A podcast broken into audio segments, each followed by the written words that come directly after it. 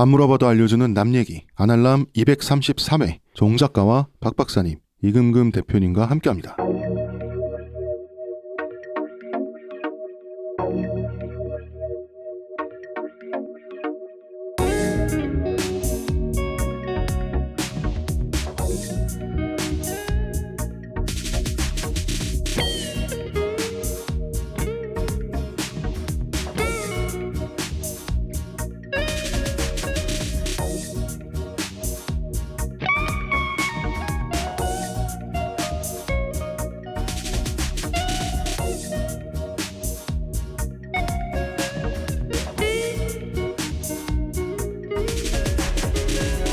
안녕하십니까 홍 작가님. 이장로. 안녕하신가. 안녕하십니까 박 박사님. 이조교 고생이 많아. 이 박 집사의 말투가. 대조진리.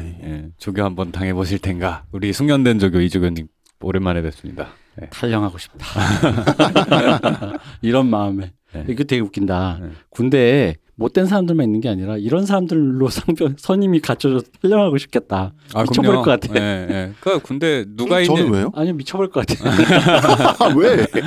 저 군대 있을 때 또 군대 얘기 또 안 할 수가 없으니까 해보자면은, 네. 제가 아직도 이은미 씨 노래를 안 들어요.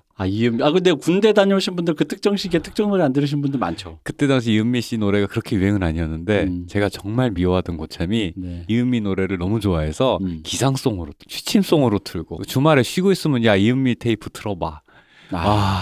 너무 싫어. 홍 작가님 그런 노래 없습니까? 군대에서 싫어하게 된 노래. 노래는 없고, 그 군대에 이제 제가 이등병 때 병장 고참들이 항상 일일 드라마를 보는 이상한 일일 드라마가 있어요. 네. 어떤. 거기 보면은 며느리가 그렇게 시어머니한테 착취를 당하고 무시를 당해요. 그러면 항상 며느리가 따귀를 맞던지 머리끄댕이 잡히던지 한 상태에서 딱 엔딩 크레딧이 올라가요. 네. 기분 나쁘잖아요. 그죠? 그날 한따까리 하는 거야. 진짜. 보일러실로 모여라. 그러니까 보일러실로 모여. 그래서 일단 병장들이 처음에 우리 기분 나쁘니까 너네 한따까리 할 거야 이런 사람들은 없어요. 근데 진짜 뭐 씨삐삐 이러면서 그 시어머니를 막 욕해요. 와 진짜 죽여버려 진짜. 야 진짜 저 착하고 순수하고 정말 고생 많이 하는 저 착하고 예쁜 며느리를 말이야 막 하면서 병장들이 엄청 분노에 못 견뎌 하다가 갑자기 뭐가 이제 근데 여기 먼지 뭐야? 그치. 뭐가 걸리는 거지. 그러다 뭐 걸리는 거예요. 하면서 손으로 이제 그 당연히 먼지가 있을 수밖에 없는 걸 쓱 쓸면 당연히 손이 까매질 거 아니에요. 그렇죠. 야, 안 되겠다, 오늘. 이러면서 한따까리를 하게 되는 거예요. 그러니까 저는 그 이은미 씨 노래? 네. 그 트라우마 비슷하게 아직도 시어머니가 며느리 뺨 때리고 이런 장면을 보잖아요. 너무 싫어요. 놀래는 거 아닐까? 가슴이 놀래는 거. 너무 싫어. 그냥 싫어요. 그 싫은 감정이. 그러니까 그 드라마가, 일일 드라마가 끝나지도 않고 너무 계속하는 거야. 우리는 그 드라마를 그 1병, 2병들은 정말 싫어했어요. 작가를 원망하는. 네, 저 작가는 저 왜 안 끝내나. 그냥 막장 드라마인데 중요한 얘기도 아니고. 그치, 옛날 일일 드라마라는 게. 네, 너무너무 싫었어요. 저는 서태지와 화해하는데 오래 걸렸습니다. 그러셨군요. 네. 발해를 꿈꾸며를 그렇게 좋아하시는 거예요. 네. 근데 이분이 자기 입으로 어쨌든 자기는 진짜 락매니아래. 그래서 서태지의 발해를 꿈꾸며가 정말 좋대. 근데 뭐 이분이 락을 잘 안다 모른다 이런 문제는 뭐 이제 차치하고 그걸 기상송 뭐 이제 취침하기 전에 한 번 더 듣고 뭐 주말에 왜 날씨 좀 또 한 번 틀고 뭐 그런 거 있잖아요. 발해를 틀는 거에 대해서 내가 그래서 그때부터 싫어해. 발해 이런 소리 하는 새끼들이. 환 이런 거 있죠. 환 뭐. 환빠. 환 발해 만주 막 이런 거 있잖아. 이런 거 고구려 이런 거 말하면 다 죽여버리고. 그런 측면에 이게 정말 사람마다 다른 게 뭐냐면. 저한테도 그런 환빠, 발해, 그 옛날에 고구려는 제국이었고 이런 거에 꽂혀서 말씀해 주신 선배가 있었어요. 도종환 시인이요? 뭐 비슷한. 네. 그분이 도종환 시인 시를 좋아했죠. 네. 근데 그 선배는 그 말에 제가 동의를 한 적은 없지만, 네. 그냥 착하고 후배들한테 잘해주는 선배였어요. 그래서 저는 환빠 아저씨들을 만나면, 네. 그냥 잘 설득해서 돌려보내고 싶지 막 화가 막 안 나거든요. 아저씨들과 함께 버터플라이 춤 함께 춰봐.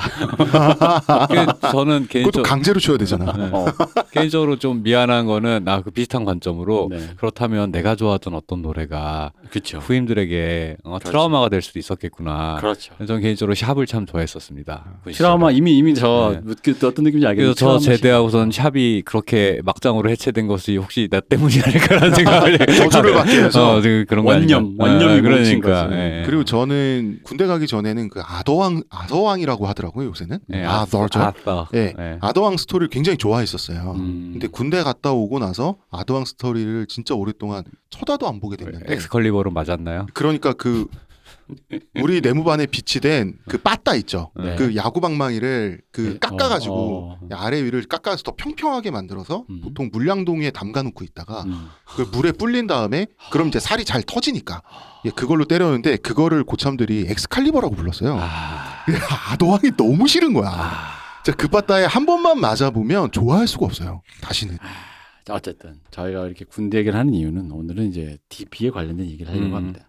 DP에 관련된 얘기도 역시 작품에 관련된 얘기보단 메타 비평, 작품에 관련돼서 이제 어떤 의견에 대해서 이렇게 볼 일인가, 약간 이제 이런 얘기를 해보려고 이제 거창하게 메타 비평이라고 말을 하고 그냥 한번 해보는 건데, 자 그 전에 저희한테 이제 오전 게임과 DP가 워낙 화제다 보니까 저희도 야, 니네도 영화 이게 리뷰하는데 좀 한번 해달라 이렇게 해주시는 분 많으셨어요. 근데 이제 저희가 이제 메타 비평 쪽으로 들어가면서 이제 오전 게임이나 이 내일은 이제 오징어 게임 얘기를 할 겁니다. 근데 오징어 게임 작품 얘기는 크게 할 생각은 없어요. 근데 그게 이제 그 뭐 그럴 가치가 없다 뭐 이런 얘기가 아니라 아니 되게 명확한 주제를 좋은 테크닉과 컨텐츠로 잘 만들었다. 사실 거긴 이견이 없고 그 거기에 관련된 분석은 되게 많고 우리가 또 다시 뭐 새로운 이견을 제시할 것도 없고 그냥 그런 그러니까 이 되게 좋은 컨텐츠다라는 그냥 거기서 그냥 저희는 네. 그냥 얘기를 끝내고 싶고 뭐 이제 이걸 또 꼬아서 아 그러니까 이게 안 하려면 니들은 말할 가치조차 없는 작품 아니냐. 네. 뭐 그냥 작품이 플랫하다 이 얘기 아니냐. 그냥 뭐 정의가 승리야 뭐 이런 거야.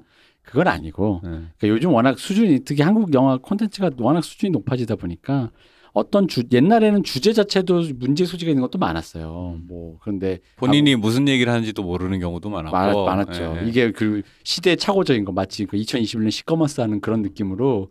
완전히 그냥 세상 자기가 지금 무슨 다른 세상에서 오신 분이 막 주제도 선정도 잘못하는 경우도 많고 심지어 주제를 받쳐줄 테크닉도 잘 안 되고 뭐 기술력도 안 되고 그랬는데 요즘 이제 그런 게 아니니까 그럼에도 불구하고 저는 이제 저 하나 얘기하고 싶은 건 이 한준희 감독님이 원래 뺑반 감독님이세요. 제가 뺑반을 되게 좋아했는데 뺑반에서 제일 좋아하는 씬이 유준열 씨가 조정석 씨를 깔라고 그 경호원을 뚫고 가는 장면이 있습니다.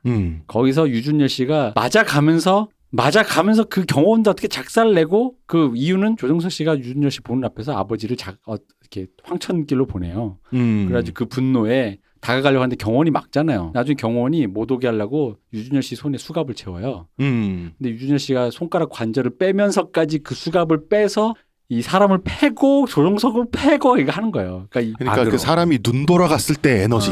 악을 쓰면서 자기 화풀이, 한풀이를 하는 이 감정 빌드를 굉장히 잘한다고 저는 생각했어요. 그래서 오히려 이 영화에서 핵심이라고 내세웠던 게 뭐 자랑거리였던 게 카체이스 씬인데 그건 굉장히 비판을 받았죠. 네. 근데 못 찍었다보다는 좀 평범했어요. 네. 그러니까 이분이 잘하는 건 오히려 그런 쪽 굉장히 그런 것보다는 감정 빌드에 굉장히 특화돼 있고 요런 그 화풀이, 화를 돋구는 것과 맞아요. 그 화를 풀어내는 거. 그렇죠. 네, 네. 그걸 또 약간의 악마적인 방법. 네. 방금 같은 경우도 그 유준열 씨가 수갑이 찼는데 그걸 못 푸니까 손가락 관절을 으깨가면서 부러뜨리면서 그 손을 빼요 거기서. 그러면서 이게 거기서 느껴지는 그런 악다구니, 네. 그게 쾌감이 있거든요. 그 DP하고 되게 잘 그쵸? 연결이 되네요. 뭔가 DP 네. 보신 분이라면 비슷한 어떤 감수성의 빌드가 되게 잘 돼 있고 DP에서 사실 느껴지는 되게 제가 보기에 잘 빌드돼 있다는 게 그 부분이라고 저는 생각하거든요. 이 탈영병이든 혹은 뭐 주인공의 그거 탈영병들이 다 그 참다 못 견뎌서 나온 사람들이다. 네. 분명히 그 공통점이 있겠네요. 그렇죠. 그러니까 이제 그 빌드들이 굉장히 좋아서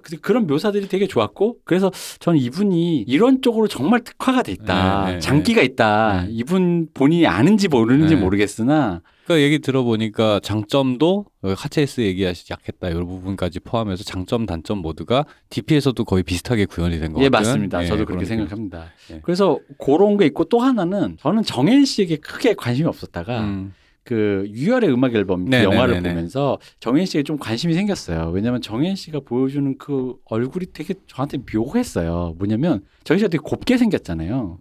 되게 다른 사람들에 비해서 그러니까 이게 샤프하게 생긴 사람 있고 왜 얼굴을 치면 왜 고양이 상 있고 강아지 상 있고 뭐 이런데 되게 곱게 생겼는데 눈빛은 좀 안 그렇단 말이에요. 그래서 저는 어릴 때 무슨 생각이냐면 데뷔할 때 여자 심은하 같은 거야. 그 불량한 눈빛에 고운 얼굴, 청순한 얼굴.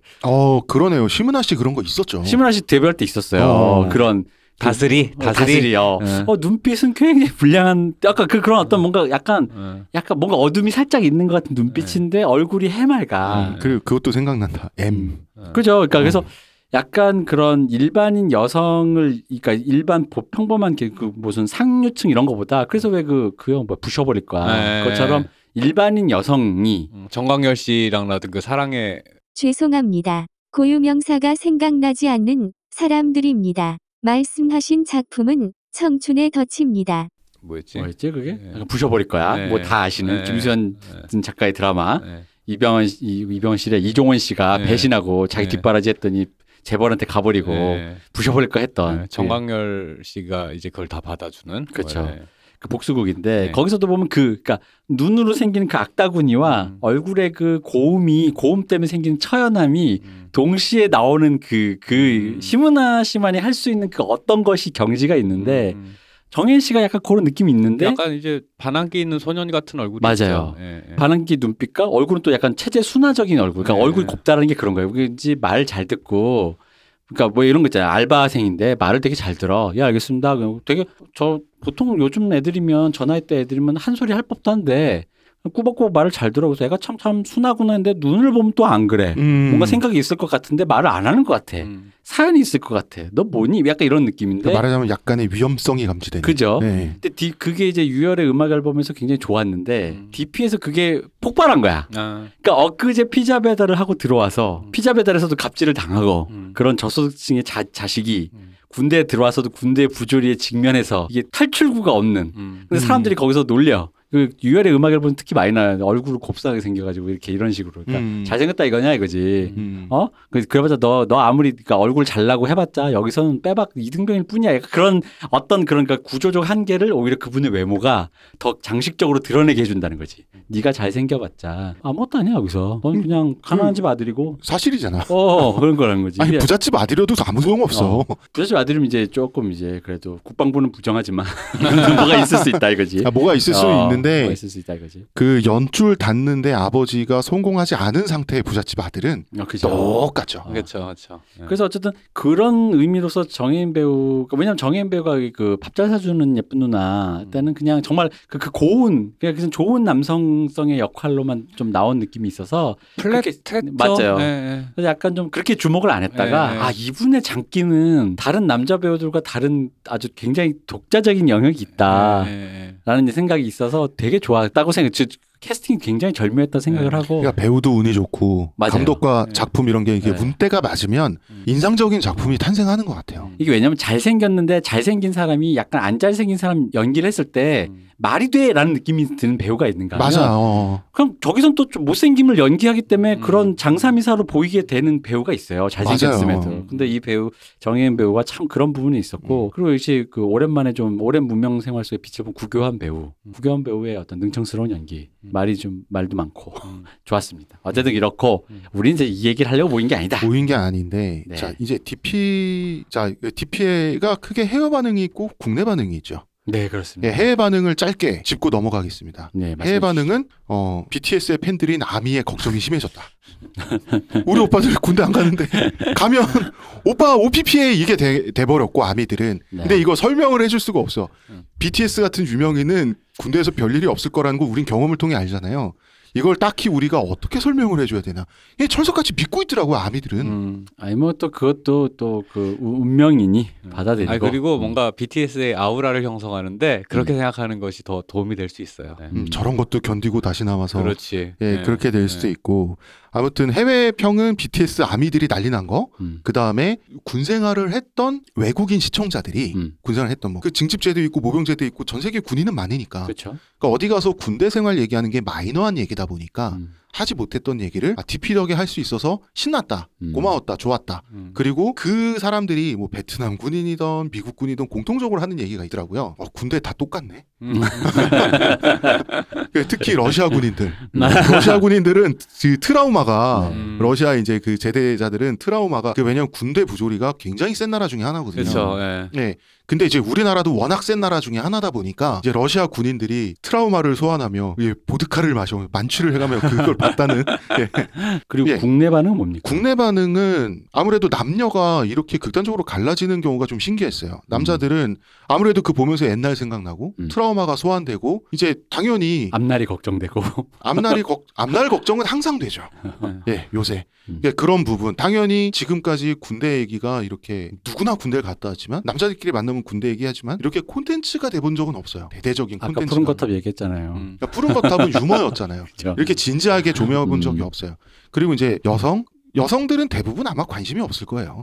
예, 궁금한 얘기도 아니고 자기가 모르는 얘기고. 근데 이제 어떤 여성 진영, 진보 진영, 이렇게 진영론적으로 접근하는 시야들이 또 있더라고요. 그 D.P에 대해서 불편해하는 분들이 있다. 그리고 그 불편함을 이제 비평으로 승화시켜서 비판하시는 분들이 있거든요. 네. 그러니까 D.P를 보고 뭔가 화가 난 분들이 있는 거예요. 그러니까 D.P라는 드라마가 만들어져서 한국 남자들이 보고 그 얘기를 한다. 여기까지는 전 뭐가 잘못된 건지 모르겠거든요. D.P에서 뭐가 화난다는 겁니까? 그러니까 아마도 이 D.P 비판에 대해서 가장 대표적인 글을 쓰신 분이 아마 경향신문에 네. 우리나라 또 중앙일간지기도 하고 네. 또 이제 여성 진영의 대표적인 작가분이시기도 하고 위근우 작가님 글을 보면 이분 글이 이제 D.P 비판의 가장 대표 주자고. 아, 그러니까 위근우의 리플레이라는 그 코너 칼럼 예. 코너에서 나온 그 경향신문 예, 네, 맞습니다. 중앙일간지기도 하고. 그다 이분이 이제 여성 진영 쪽에서 워낙 대표적인 작가분들 중에 하나시기도 하고 그러니까 D.P 비판의 가장 대표 주자가 아마 이분 글일 거고 이분 글이 많이 논거로 인용이 또 돼요. 그리고 이제 우리 얘기랑 맞아요. D.P 시청자들에 대한 비판이에요. 작품 자체를 넘어서서 굉장히 적절하죠. 근데 이분 글의 제목이 네, 이 제목이 이거네요. D.P가 군필 남성의 자기 연민을 위한 땔감이 되지 않으려면 점점점. 뭐 제목이 왜 이래? 근데 저는 그 제목을 보면서 바로 든 생각이 있어요. 그러니까 이게 잠깐만요. 되지 않으려면이라는 거는 뭐냐면 네. 위근우 씨가 D.P가 군필남성 자기 연민을 위한 땔감이 돼선 안 되는데 네. 그러려면 하면서 본인이 어떤 칼럼에 이제 얘기를 네. 해주는 형식인 거죠. 제목부터가 이게 뭔 소린가 싶은데 나는. 근데 그 제목 그대로 본문에서 얘기를 하거든요. 네. 제가 짧게 읽어볼게요. 네. 때때로 이들 작품은 군대라는 공간에서 벌어지는 폭력의 구조적 필연성을 고발하고 우리의 비판적 의식과 책임감을 환기시키지만 그보다 많은 경우 군대를 다녀온 다수 한국 남성들의 자기 연민을 불태우기 위한 땔감으로 사용된다. 후자의 경우 작품에 이미 그런 관점이 내재되어 있을 때도 있지만 그렇지 않은 경우에도 호시탐탐 자신이 군대에서 겪은 고난과 억울함을 호소할 준비가 된 남성들을 제외하기란 어렵다. 그러니까 이게 뭔 소리예요? 그러니까 그러면 안 되냐는 거지 내 말은. 그러니까 그러면 안 되냐는 거예요. 더 정확하게. 아니 왜 제어를 하려고 그래? 그러니까 자기 연민이라는 표현도 굳이 쉽지만 그죠? 자기 연민이란 게 하면 안 되는 감정인가요? 그러니까 아니 본 사람들이 그런 감정을 느끼는 걸 자기 연민이라고 하든 딸딸이라고 하든 뭐 그거는 뭐 그럴 수도 있는데 그걸 왜 제어하려 그래? 그러니까 그걸 느껴서 자기들끼리 발화를 하면 안 되는 거야. 그러니까 자기가 군대에서 겪은 고난과 억울함을 호소하고 싶은 마음이 왜 제어되어야 하냐는 거죠. 근데 그럼 이제 여기에 저기 왜 제어를 해야 되는지 논리가 있을 거 아니에요. 그래도 본인은 이 글에 있습니까? 아 그게 이제 뭐냐하면 이 작품을 82년생 김지영 남성 버전으로 부르며 한국 남성들의 고난을 몰라주는 것에 대한 억울함의 근거로 인용되는 이들에 대해 작품의 책임은 별로 없다. 작품은 책임 별로 없다 그래요. 혹시 모를 오해를 피해 마지막 에피소드 제목을 방관자들이라고까지 친절히 명기하지 않았나. 다만 이렇게는 말할 수 있겠다. D.P에 대한 열광적 오독에 작품의 책임은 없지만 반사적으로 자기 연민에 빠질 준비가 된 상당수 군필자가 원하는 수준까지만 열광하고 중요 문제의식을 피해 빠져나갈 수 있던 서사적 빈 공간에 대해선 비판적으로 되짚어볼 필요가 있노라고. 무슨 말이냐면 사람들이 그 군필자 시청자들이 D.P를 보고 있잖아요. 네. D.P를 보고 자기도 가해자였고 자기도 잘못했고 자기도 억울해할 거 없고 자기도 힘들었지만 남 똑같이 힘들어했는데 나는 이렇게 힘들었어 억울해 라고 하는 자기 연민의 서사만 남겨놓으려고 한다는 뜻이에요. 그래서 당신들은 피해자인 척하지만 피해자가 되면 안 된다. 피해자라고 곡해하지 말아라. 아, 그러니까 피해자. 네. 불쌍한 척하지 말아라. 불쌍한 척하지 말아라는 거예요. 그런 의미로서의 그 82년생 김지영 얘기를 굳이 한 걸 보니까 82년생 김지영과 같지 않다. 그러니까 82년생 김지영 같이 그 진영이 남성들의 대표적인 대표 서사로서 DP가 되는 것은 싫다. 그런 되어서는 안 된다. 사실 뭐 위근우 씨의 이제 그 글이 목표하는 바도 그렇지만 네. 위근우 씨의 글을 소비하면서 하는 이 사람들이 느끼는 불편함의 요체를 보면 이제 82년생 김지영과 같은 뭐 피해서사, 네. 예, 그 정도 위상을 가진 피해서사를 남성들이 감히 갖지 마라. 저는 이런 솔직히 욕망이 느껴졌어요. 왜냐하면 82년생 김지영도 독자들을 이 책이 읽게 만드는 힘은 자기 연민이거든요. 그 자기 연민이 나쁜 자기 연민이 있고 괜찮은 자기 연민이 있는 거지. 자기 연민 자체가 뭐가 문제인지를 저는 모르겠고. 그러니까 자신을 대변하는 서사로서 이 이야기를 소환하는 것 자체는 그거는 뭐 누가 제어할 수 있는 것도 아니고 그러겠다는데 그걸 뭐 무슨 수로 그 어떻게 하겠다는 건지 모르겠는데 다만 그런 얘기는 할 수 있는 것 같아요. 다만 그러니까 이거를 갖다가 그 이 감정에만 몰입된 상태에서 아까 이제 일부에서도 얘기했지만은 생산적인 논의로 가지 못하고 생산적인 논의로 가지 못하고 자신의 억울함만 전시하는 그 피해를 전시하면서 그냥 더 생산적인 논의로 가지 못하고 소모되는 이거는 경계해야 될 필요가 있다고 저는 생각을 해요. 근데 그 앞에 그거에 앞서서 생산적인 논의에 가기에 앞서서 그 얘기를 갖다 아 그래 나도 이랬어라고 하면서 공감을 하는 것 자체가를 갖다가 거기에 굉장히 불만이 많으신 것 같은데. 그리고 군생활은 고난인 건 맞아요. 가면 더럽게 힘들잖아. 근데 고난을 몰라주면 억울한 것도 당연한 거예요. 인간이라면. 그러니까 군생활이 고난인 것도 사실이고 몰라주면 슬픈 것도 당연한데 왜 그런 감정이 그냥 잔스러운 감정이거든요. 그렇게까지 인위적으로 진압돼야 되죠. 그러니까 이제 제가 위근우 씨의 글을 쭉 읽어보니까 위근우 씨는 이 군이라는 구조가 피해자에서 가해자가 되는 구조를 왜 묘사를 안 하고 전적으로 피해자 서사만 이게 지금 그러면서 동시에 가해자가 되는 것인데 그걸 안 했냐라는 식의 얘기를 하고 있어요. 뭔 소리야 그게? 그러니까 이제 군대의 부조리를 폭로하고 군대에서 내가 피해자였던 사람이 예를 들면 스릴러적으로 보면 나중에 우리 가해자였어. 그래서 이런 어떤 구조가 안 나오고 전적으로 어떤 그 가해자 그러니까 이제 황장수가 전적으로 사실 나쁜 놈이잖아요. 네. 황장수가 이병일 때 어땠을지 모르잖아 우리는. 근데 난 모르는데 걔는 이병일에서 똑같았을 것 같아. 자기 동기들 팔아먹으면서 그렇게 갔을 거라고. 근데 이제 그러니까 이런 어떤 구조적인 부조리보다는 피해자는 그냥 온전하게 피해자로 이렇게 보듬어 준다 이거지.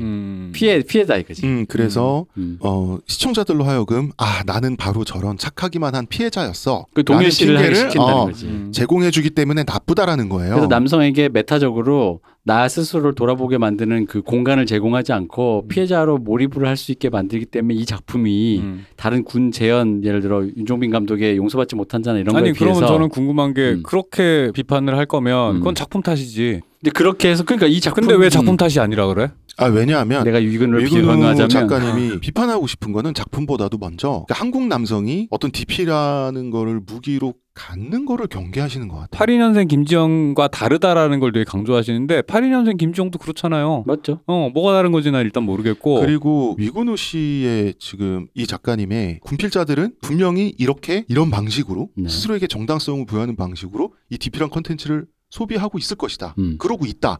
이거는 미안하지만 뇌피셜이잖아요. 이런 거죠. 그러니까 DP가 군 생활의 어떤 부조리를 폭로함으로써 되게 일반적인 반응이라고 생각해요. 그거에 특히나 우리는 한국적인 특수성상 전 인구의 절반 이상이 비슷한 상황에 처했던 사람들이었으니까 그게 그 나이를 불문하고 남자라면 그렇다 보면 거기에 대해서 그냥 1차원적으로 뭐 나도 그러니까 동일하든 안 하든 저랬다 그랬다 그랬었지 이랬었지라고 얘기하는 것 자체가 뭐가 문제냐는 거지. 그러니까 왜냐면 그 사람들 중에 생산적인 논의를 해서 고급적인 얘기를 하시는 분도 있을 수도 있고 없다면 좀 해줬으면 좋겠다라고 요구를 할 수는 있을지언정 그러니까. 그냥 일반 장사미사들이 SNS나 그러니까 그런 얘기 혹은 의견을 가진 사람이 그냥 아 그때도 그랬고 지금도 변하지 않는 군대였구나 정도에서 공감해서 끝나는 게 그게 뭐가 문제냐는 거죠. 그러니까 그러니까 문제의식 없이 끝나도 뭐가 문제인지도 모르겠으나 제가 저 글을 자세히 이제 처음 봤는데 문제는 이제 방금 이 대표님 말씀처럼 그런 생산적인 그런 의미 있는 논의로 가야 되는다라고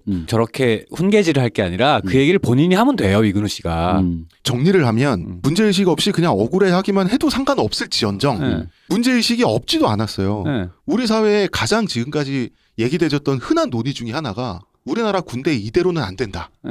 이 군필자들의 목소리 이게 정치권의 반영이 돼서 사병들의 처우가 꾸준히 좋아져 왔거든요. 문제의식이 누가 없었다는 거예요. 그리고 또 한 가지 얘기를 이렇게 자기 연민만 있는 게 아니라고 얘기하는 저 되게 악의적인 곡인데 다들 왜 그런 얘기, 온라인에서 그런 얘기 가끔 해요. 아니 왜 온라인에는 자기가 병영 부조리 없앴다는 사람만 있고 때렸다는 사람은 아무도 없냐라는 말을 꽤 해요. 그죠? 그러니까 당연히 그렇지. 내가 한 나쁜 짓을 누가 자기가 잘했다고 그렇게 떠들겠어. 그렇겠죠. 그리고 이제 어쨌든 자기 간에 부조리를 없애려고 애쓴 모습도 부조리를 느꼈고 부조리가 문제 있다고 생각을 했고 그래서 없애려고 했다라는 게 사실 군필자들이 공통적으로 갖고 있는 자기가 애썼다라는 그 서사 있잖아요. 그러면은 당연히 부조리의 주체가 되는 자신에 대해서 문제의식을 느끼고 그걸 해결하려고 했었던 노력들이 알게 모르게 다들 어느 정도 공감대 형성된 상태로 바꿔야지 라는 게 다 있었다는 얘기인 거잖아요. 그럼 하다못해 네. 그 저 마지막 제목처럼 방관자였던 네. 일방적 피해자라서 아예 그냥 군 커리어가 거기서부터 중단된 사람들. 네네. 뭐 이제 사람이야 많을 수 있겠지. 가해자일 수도 희생자일 수도. 근데 어쨌든 간에 그 중요한 건 그런 거라는 거죠. 저는 사실 그 얘기 위근우 씨의 말이 위근우 씨가 본인 스스로가 제 생각에 이 드라마를 약간 좀 오해했다고 느낀 게 일방적인 폭력에 의해서 폭행을 당하는 그 사람들 있잖아요. 여기서 주로 네. 2등병들이죠. 네. 2등병, 1등병, 1병들인데 그 애가 나중에 거대한 폭력에 황장수화가 되잖아요. 되는 사람들이 있잖아요. 근데 그거는 안 보여줬다고 해서 그러니까 그 사람들이 온전히 피해자라고만 주장하진 않는다라는 네, 거지. 네. 그리고 이제 이런 거죠. 주인공처럼 착한 선후임도 있고 군대에는 황장수처럼 노답인 선후임도 있어요. 대체로는 그게 단지 내가 아닐 뿐인 거지. 근데 그 극단적인 두 캐릭터를 가져다 주인공 격으로 주조연으로 가져다 놓은 것을 보고 고캐를 하면 이렇게 되는 거예요. 한국 남자들은 황장수는 다 아니고 나는 황장수의 나에게 피해를 준 체제를 대변하는 게 황장수고 자기는 저렇게 성량하고 정의롭고 피해만 받은 주인공이었다라고 한국 남자들은 분명히 생각하고 있을 것이다 라는 뇌피셜로 한국 남자들을 결과적으로 작품 얘기를 하지 않고 비난하는 게 이 글의 네, 목적이거든요. 그러니까요. 네. 그러니까 이제 SNS는 황장수는 안 나타나더라. 그러니까 나는 웃긴 거야. 그 실체도 불분명한 대중을 상대로 불특정 다수 대중을 상대로 훈계하는 글이거든. 네. 니들 그렇게 깝치지 말라는 글인 거야. 난 이 글의 목적이 이게 이런 글을 그 매체에 써도 되는 거예요? 난 그것부터 이상한데. 그리고 이제 그 점점 이 글의 목적이 무엇인지를 네. 문제는 가시적이고 잔혹한 가혹행위가 가상적으로나마 군내 폭력의 대표성을 갖게 될수록 그 정도까진 가지 않은 다수의 피해의 가해자가 오직 피해자로서의 자리만을 취사 선택하기 쉬워진다는 것이다. 그러니까 황장수가 그러니까, 아닌 척한다 이 얘기잖아. 그러니까 결론적으로 피해자의 지위를 감히 탐내지 마라. 그러니까 황장수가 이 드라마 보고 나도 2등병 때 맞았어 라는 얘기를 하는 게 할까봐 역겹다 이거 아니야. 그러니까 너네 다 황장수 아니야. 사실 드라마에 있어서 캐릭터라고 하는 것은 정말 현실적인 존재는 거의 없어요. 그러니까 우리 대부분 안에 있는 좋은 부분을 추출해서 그 주인공으로 만들고 악역을 만들 때는 우리 대부분의 마음속에 있는 나쁜 부분을 추출해서 만들잖아. 사실은 우리 마음속에 D.P 주인공도 있고 황장수도 있는 거지 일부. 그 되게 저게 저 문장이 되게 비열한 게 뭐냐면은 옛날에 저거 전 굉장히 불쾌하거든요. 저 문장 자체가 네. 니들 그럴 거잖아 라는 얘기인 거잖아. 나 알아요? 라고 일단 물어보고 싶은데 근데 두 번째로 저 옛날에 그 바둑 하던 친구가 취직한 그 얘기 미생이요? 아, 예. 미생 보면은 그때 직장인들이 막 그랬단 말이야. 미생 보면 다들 자기가 오부장인 줄 안다고. 고위 저희 선임들이 좋은 부장님. 이러고서는 거기 저기 되게 무슨 전무님인가 상무님 같은 그런 사람. 그 사람 욕만 한다고 막 이러는데 자기 볼 때 자기도 저기 오부장 같은 사람 아무도 없는데. 근데 이게 욕먹을 일이냐는 거지. 당연히 무슨 영화를 보든 주인공이자 선역인 사람에게 몰입을 하게 돼 있는 거고 그리고 그렇지 않은 안타고니스트나 악역을 욕하게 되는 거. 이거는 되게 인지상정인 거잖아요. 이건 연쇄살인범이 영화를 봐도 똑같이 볼 거예요. 근데 이제 가상이라는 건 정말 웃긴 게 저는 그런 거니까 제가 사랑하는 존 윅처럼 그러니까 그런 나쁜 사람 살인범을 몰입해서 보게 만드는 컨텐츠도 있잖아요. 그러니까 심지어 조커도 있단 말이야. 네. 그러면 당연히 그 사람에 몰입하라고 해서 보라고 만든 드라마를 본 사람이 그 사람에게 몰입했더니 니들 그런 짓 하지 마라고 얘기하는 거는 얼마나 우스운 비판이면서 얼마나 편리한 이게 무슨 논리야 이게. 그리고 그러니까 분명히 이렇게 말하거든요. 한호열을 너무 이상적인 인물로 구성했다는 게 문제다. 최소한 방관의 문제에서 그는 좀 더 비겁하게 그려졌어야 했다. 즉 한국 남성들이 워낙 태생적으로 비겁해 보이므로 비겁하게도 자기 정당화를 할 여지 자체를 애초에 이 작품은 주지 말았어야 했다라는 식의 논리거든요. 자, 여기서 그래서 우리가 이제 작품 얘기를 이제 드디어 해볼 수 있습니다. 무슨 얘기냐면 제가 저는 이분이 조금 작품을 피상적으로 봤다고 느끼는 게 일단 첫째, 이 작품은 어쨌든 군대 내 구조적 부조리를 다루고 있어요. 네. 어떤 그러니까 소통이 해결이 일시적으로만 되면 넘어가기만 하면 되는 군대. 그러니까 어떤 문제가 생겼는데 공개되지 않고 그게 재발만 안 하면 되는 거야. 그리고 나의 각자, 그 특히 사병들 말고 장교들이죠. 장교 각자의 커리어에 큰 해만 아니면 어쨌든 이거는 되는, 이게 이제 전체적인 이제 내부적인 룰이잖아요. 이 돌아간 룰. 거기에 이제 제가 약간, 이건 사담입니다. 제가 약간 보고 놀랬던 게 저 인식의 틀을 제가 잠깐 점검했어요. 뭐냐면 군대 다닐 땐 내가 헌병이 같은 사병이라고 인식을 못했거든. 아. 헌병은 논외의 존재. 약간 어떤 느낌이냐면 스타워즈에 나오는 스톰트루퍼 그렇죠. 느낌 아닌가요? 네. 근데 실제로 제가 이제 이 D.P 이후에 D.P에 관계하신 분에게 여쭤봤더니 대부분은 D.P 참 드라마틱하지 않고 나랑 똑같았던 거야. 네. 헌병이라는 순간 얼어붙는데요. 탈영병을 잡으러 가면 얼어붙는 거야. 그냥 그저 대부분 얼어붙는데요. 저렇게 발악하는 사람 자기는 본 적이 없대. 네. 근데 그러다 보니까 아 얘가 사병이었다라는 생각을 딱 드는 순간 전혀 생각을 못했다가 갑자기 화가 난 거지. 아니 그러니까 잠재적으로 어떤 일, 위험한 일이 생길지 모르는 사병을 잡으러 사병을 보냈다고? 죽여버린다. 이런 생각이 있잖아. 그러니까 이 불쾌감이 어떤 거냐면 네. 사병을 강제적으로 징집해서 올바른 처우를 하지 않고 네. 그냥 사실 이 군대 내부만의 그 문제도 군대 부조리 문제도 간부들은 퇴근해야 되니까 그죠. 개복을 잡으러 하는 좁은 공간에 사람들을 애들을 쑤셔박아 놓고 니들끼리 질서를 구축해 그쵸. 라고 하니까 그 내부에서 억지로 질서를 구축하려다가 폭력이 생기는 거거든요. 그렇죠. 그리고 이제 어쨌든 간에 그러니까 그 저기 뭐랄까 이 얘기가 돌아가는 방식이 어쨌든 내부에 그런 폭력이 그리고 구조적인 부조리가 존재한다라는 사실이 일단은 그러니까 이 드라마 안에 존재하는 거잖아요. 그러니까 사병을 안전하게 관리하고 지휘하고 생활을 보살필 책임이 부사관 장교한테 있잖아요. 그럼 원래는 사병은 위계가 없어요. 네, 맞아요. 네. 근데 그거를 자기들이 퇴근해야 되니까. 그러니까 당직사관이라는 핑계가 있지만 당직사관들 다 자고 있잖아요. 하역시 이제 하역이지 일종의. 네, 일종의 그러니까 그걸 니들끼리 알아서 해라고 상병 병장들한테 외주를 주는 거거든요. 그렇죠. 그러다 보니까 걔들이 권한을 갖고 애들을 군기라는 미명하에 그 위계를 잡는 거죠. 네. 그러다가 그게 문제가 생기면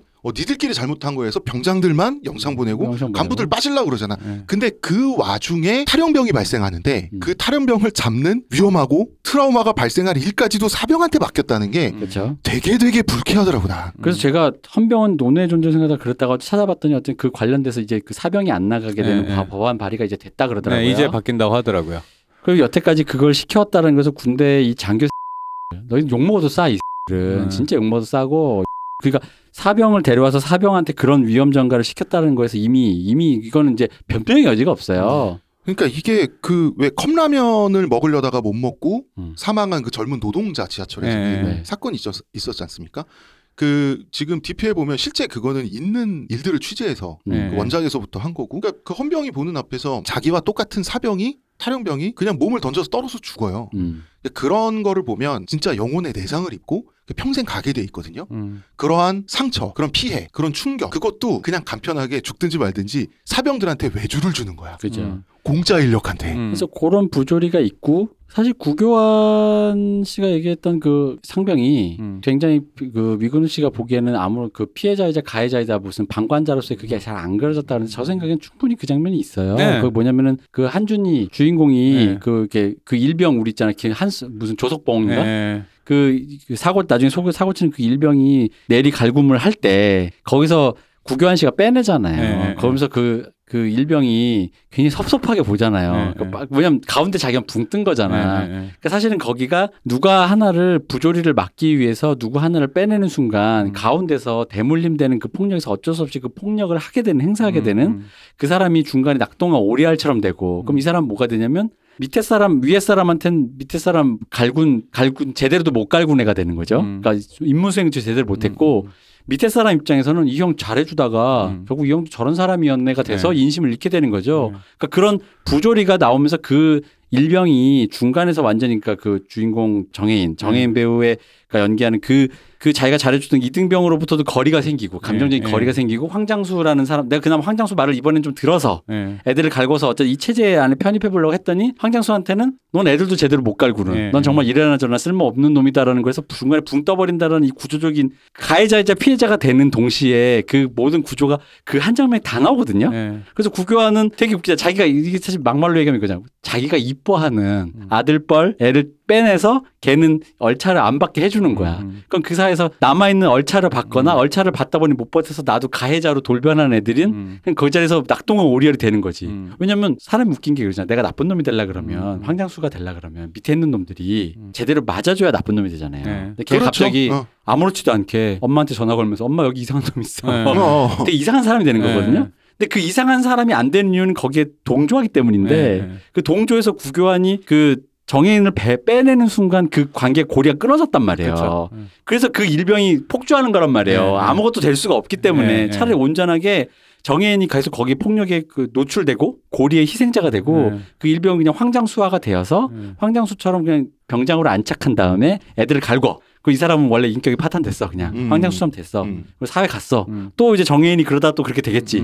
그렇게 됐으면 이 부대는 의외로 외부에서 봤을 때 아무렇지 않게 굴러갔어요. 실제로 군대가 그렇게 굴러갔어요. 그렇죠. 외부에서 네. 봤을 때는 되게 그 수행 능력이 깨끗한 군대죠. 네. 근데 나는 참 군 생활할 때 생각해보면 얼차려 자리, 맞는 자리에 그 회피 기술 있죠. 본능적인 회피 기술.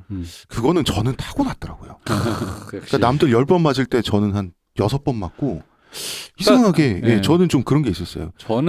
저는 기적적인 군대를 나왔습니다. 제가 99년에 군대를 갔는데 제대할 때까지 거의 안 맞았습니다. 아. 일단 구타 자체가 없었어요. 중대. 저도 없었습니다. 이 얘기를 하니까 다들 신기해하는 거야. 99년에 어떻게 그럴 수가 있어. 그러니까 저는 98년 군번인데 네. 저는 진짜 더럽게 맞고 살았거든요. 네, 저도 없었습니다. 그러니까 저기가 옆 중대만 가도 맞았어요. 맞아요. 옆 중대도 있었어요. 네, 저도 근데 그랬습니다. 저는 안 맞았어요. 근데 이제 어떤 계기가 있으면 좀 그런 일들이 생기는데 근데 어쨌든 저는 위근우 시글로 다시 돌아가면은 그런 생각이 드는 거 이제 보고선 드는 생각이 뭐 이랬어야만 한다 묘사가 이랬어야만 한다나 첫째로 의아한 게 작품엔 죄가 없다라고 처음에 글에 써놨잖아요. 근데 작품을 비판을 하고 있는데 그리고 이근우 씨가 말한 거는 이미 작품의 묘사가 돼 있습니다. 이근우 씨가 놓친 거예요 그거. 작품에 대해서 말을 하지만 사실은 작품을 보는 그 남성 시청자들에게 경고를 하고 있거든요. 그러니까 그 경고의 내용은 아무것도 말하지 말라 라는 건데 동료 시민에게 내가 허락하지 않았으므로 존재를 드러나지 말라는 의미. 이게 너 얼마나 폭력적입니까? 그러니까 이게 웃긴 게 뭐냐면 두 번째로 제가 비판하고 싶은 게 뭐냐면은 그 뭐 이랬어야만 한다, 뭐 한우열에 되면 이랬으면 아니 언제부터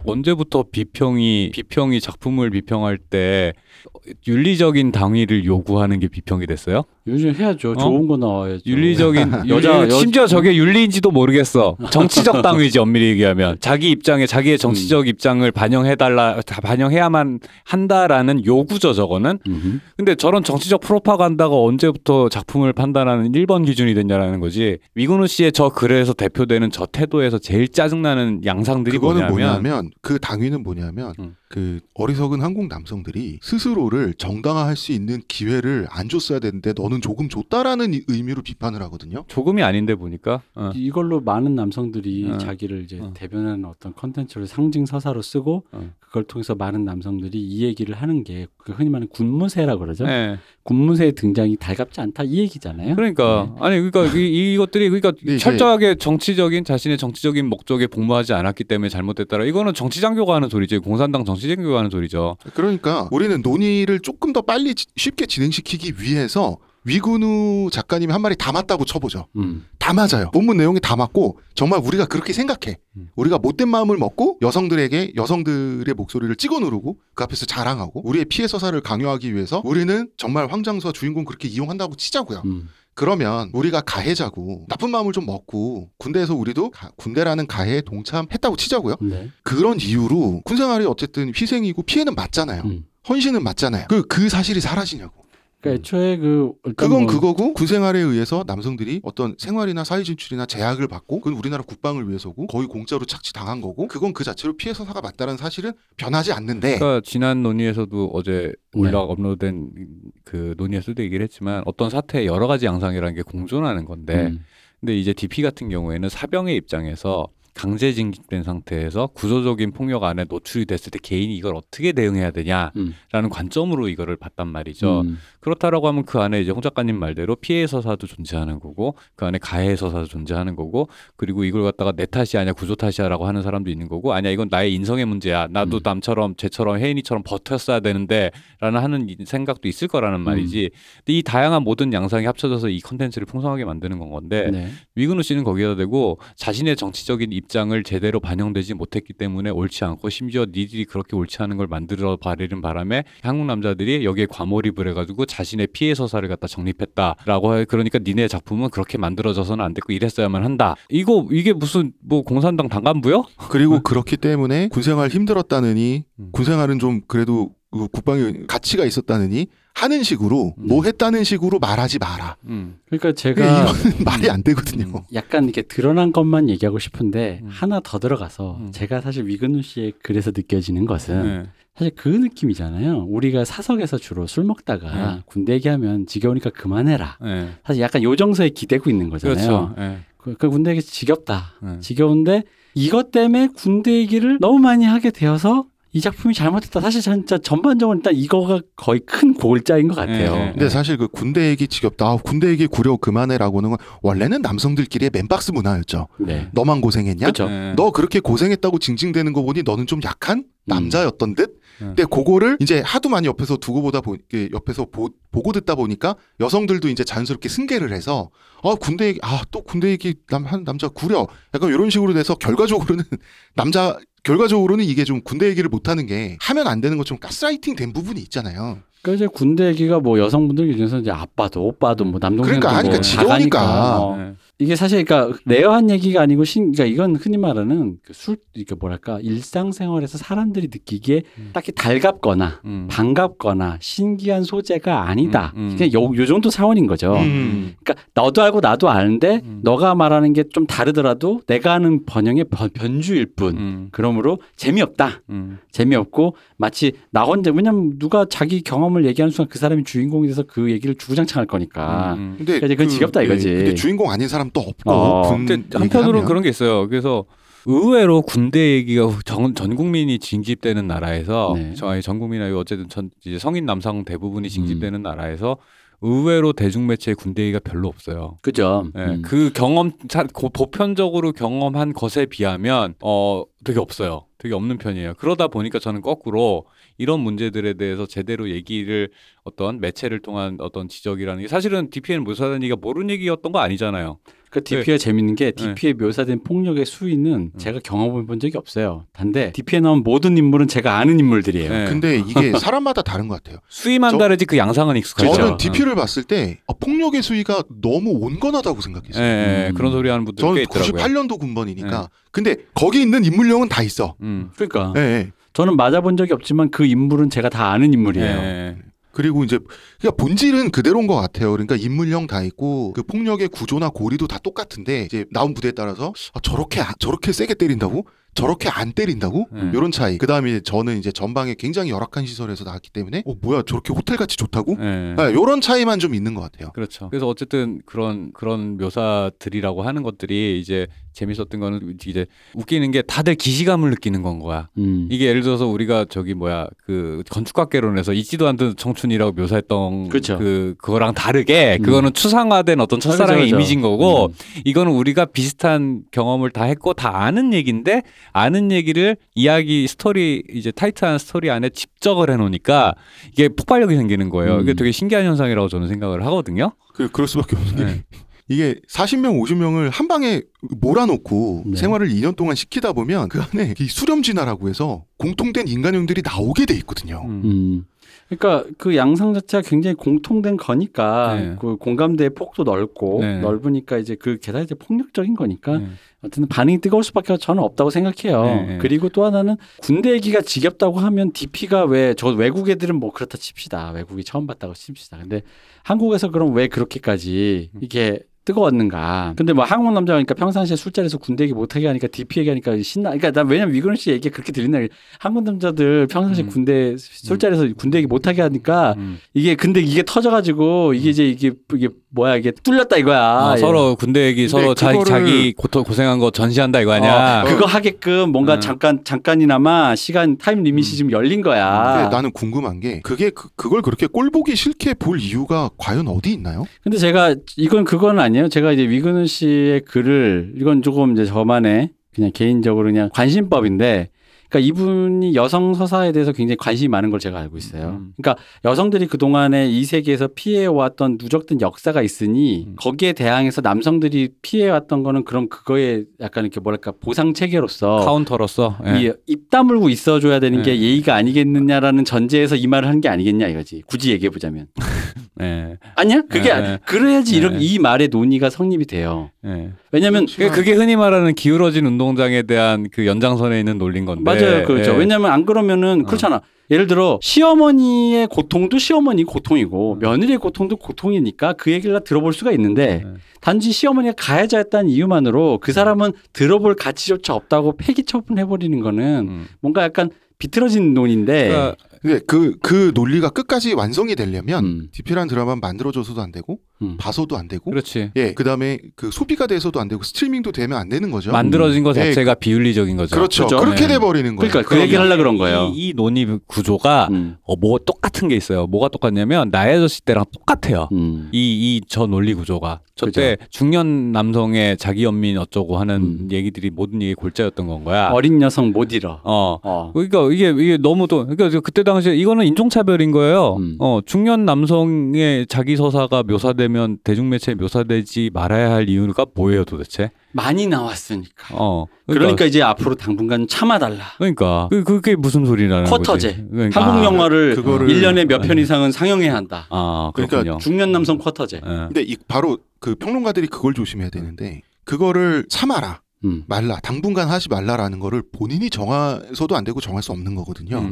근데 그거에 대해서 마치 그럴 권리가 있는 것처럼 글을 쓰다 보면 착오가 오는 경우가 있잖아요. 그런 걸 좀 이제 경계를 하실 필요가 그러니까 있지 않나. 어쨌든 한 중년 남성이든 뭐 어린 여성이든 어린 남성이든 어쨌든 다 동료 시민이란 말이지.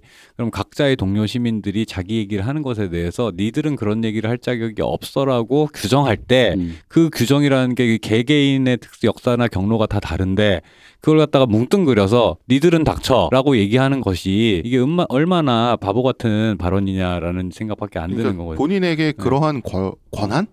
권력, 정당성이 부여돼 있지 않아요. 그러니까 저 글이 되게 평론가는 없어요. 네, 저거는 평론이 아니라 되게 정치적 선언이거든요. 아 근데 저는 이게 이 글이 되게 재밌는 게 뭐냐면 저는 사실 이거는 이 글은 이 태도보다 조금 더 낮추거나 높여야 된다고 생각해요. 무슨 얘기냐면 낮춘다라는 건 아 이런 양상이 좀 있다 이렇게 쓰던가 아니면은 선언을 해야 돼요. 쿼터제를 도입하자. 그러니까 우리 사회가 합의하자. 그러니까 아예 이제 구체적인 얘기를 하는 거야. 우리 사회 합의하자.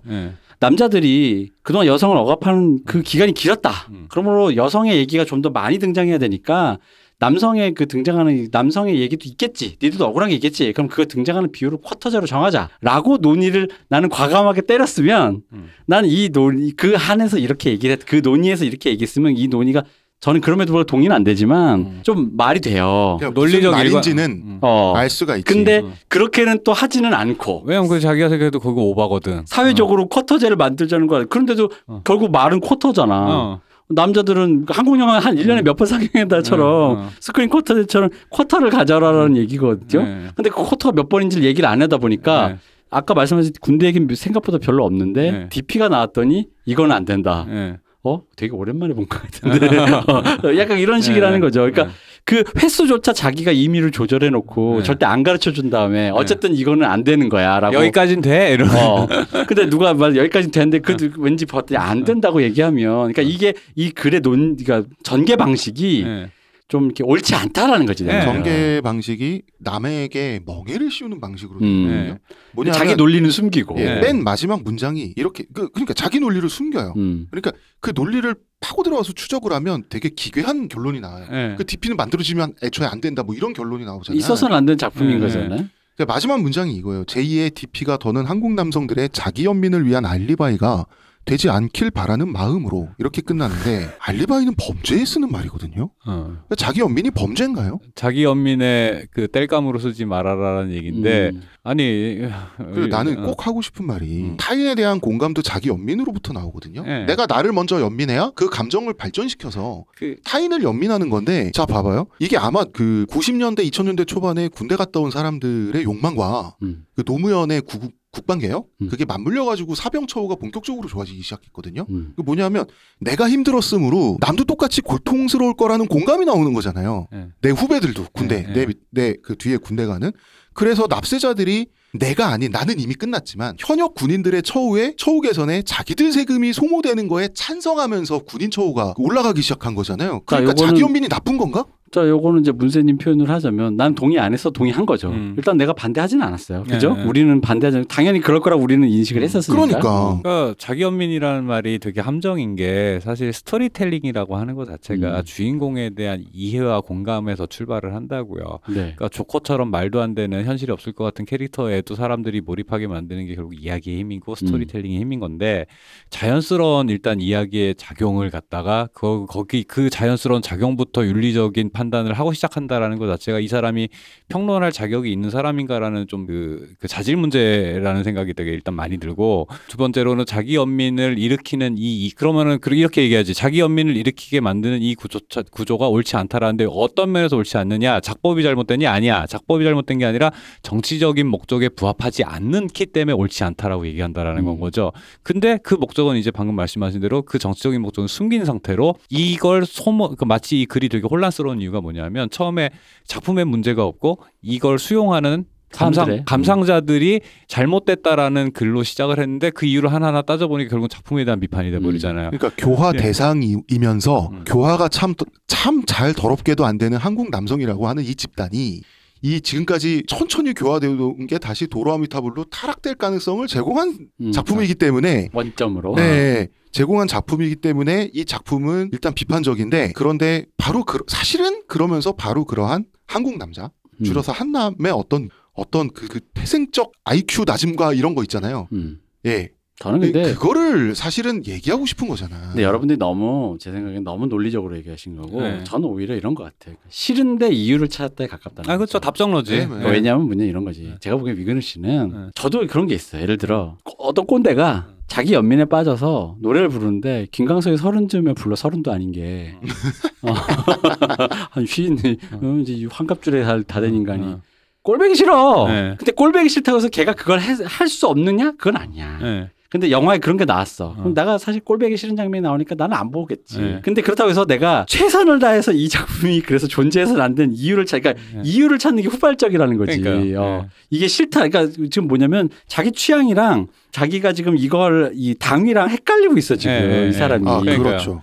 그러니까 작품 내적인 비판이랑 그 작품의 양상에 대한 비판, 그리고 수용자들이 보고 나서 나오는 정치적인 양상, 이 모든 것은 다 다른 문제거든요. 그죠. 연관이 돼 있긴 하지만 그거는 그냥 말 그대로 사실관계로서 연관이 돼 있는 거지, 그 자체는 그냥 거기에 있는 사실일 뿐이에요. 그래서 그 양상이 잘됐다 잘못됐다 이 말은 되게 무의미한 소리예요. 그런데 자기가 비판하는 포인트 자체를 갖다가 위상을 뒤섞어가지고 이게 원인이고 이게 갑자기 여기서는 결과가 되고 이래버리니까, 그냥 말씀대로 이제 이대표님 말씀대로 왜 이런 글이 나왔냐, 그냥 싫어 라는 말을 갖다가 저렇게. 근데 그러니까 아까도 얘기했지만 이런 글이 중앙일간지에 실릴 만한 글이 이게 진짜, 난 그게 너무 의아해. 이게 페미니즘 진영을 대변해주는 글이기 때문에 이제 중앙일간지에 실리고 한 건데, 이 얘기를 좀 하고 싶어요. 그러니까 먼저 좀 약간 쪼를 깔자면, 어떤 현상이 일어나고 있을 때 일어나는 일들이, 그 일들이 내 마음에 안 든다고 해서 사라지는 진실이 아니거든요. 뭐냐면, 그러니까 페미니즘 진영이 남자들의 고생서사를 불편해하는데 왜 불편해하는지를 따지고 보면 모르겠다는 거예요. 그러니까 남자가 군대 가서 고생하는 건 당연한데 그 이유는 그냥 거기가 군대라서예요. 그냥 군대는 다 괴로운 거예요. 원래 그런 집단이 1000년 전에도 군대는 다 가기 싫어했어요. 전쟁 나면 중국의 농민들도 막 안 가려고 막 산적대고. 그리고 이제 남자들이 82년생 김정과 같은 피해서사를 소유하지 않기 원한다면, 알았어요. 그 마음은 알겠어. 왜 원하는지 모르겠는데. 저는 그 위근우 씨의 그 주장도 자기의 포프로에 대해서 갖다 붙인 문장이고, 저는 그냥 이 글에서 느낄 수 있는 건 단 하나예요. 위근우 씨가 그냥 남자가 군대 얘기하는 게 싫은 거예요. 근데 싫은 거에 딱히 윤리적으로 뭐 할 건 없고, 싫은 건 싫은 거니까 그거를 정당하기 위해서 갖다 쓰다 보니까, 저는 82년생 김지영을 옹호한다라고 보기보다는 82년생 김지영 옹호하면서 DP를 깎아내린다, 82년생 김지영마저도 여기에 불쏘시개로 쓰고 있다라는 거지. 결과적으로 그렇게 됐죠. 결과적으로 그렇게 됐는데, 제가 볼 때는 그러니까 남자 여자 다 위근우 씨의 그냥 호불호에 다 불쏘시개로 들어갔다고요. DP와 같은 피해 서사를 소유하지 않길 원해. 근데 그건 콘텐츠일 뿐이고 군 군대를 갔다 온 이상 실제로 내 몸이 갔다 왔는데 어떻게 피해 소사를 소유하지 않는 게 가능해요. 결과적으로는 저희 이제 말씀대로 이제 불쏘시개가 됐지만 그죠?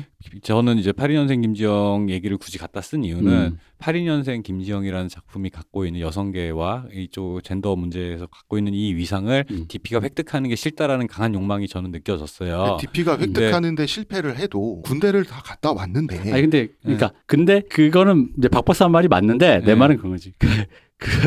그거 역시 추론된 욕망이라는 게 느껴진다는 거지. 그러니까 제가 불쏘시개란 말은 그런 거야. 결국 나는 이게 싫은데 이 말을 논리적으로 그 말은 원래 맞는데 그러니까 박 박사님이 말씀하시는 건 위근우 씨의 말과 다르게 별개로 존재하는 엄밀히 말하면 존재하는 주장이에요. 그리고 이의 의견인데 그 의견조차도 자기의 호불호를 위해서 가져온 악의적으로 가져왔다라는 거지. 그럼 그쵸. 약간 당위가 쓰니까.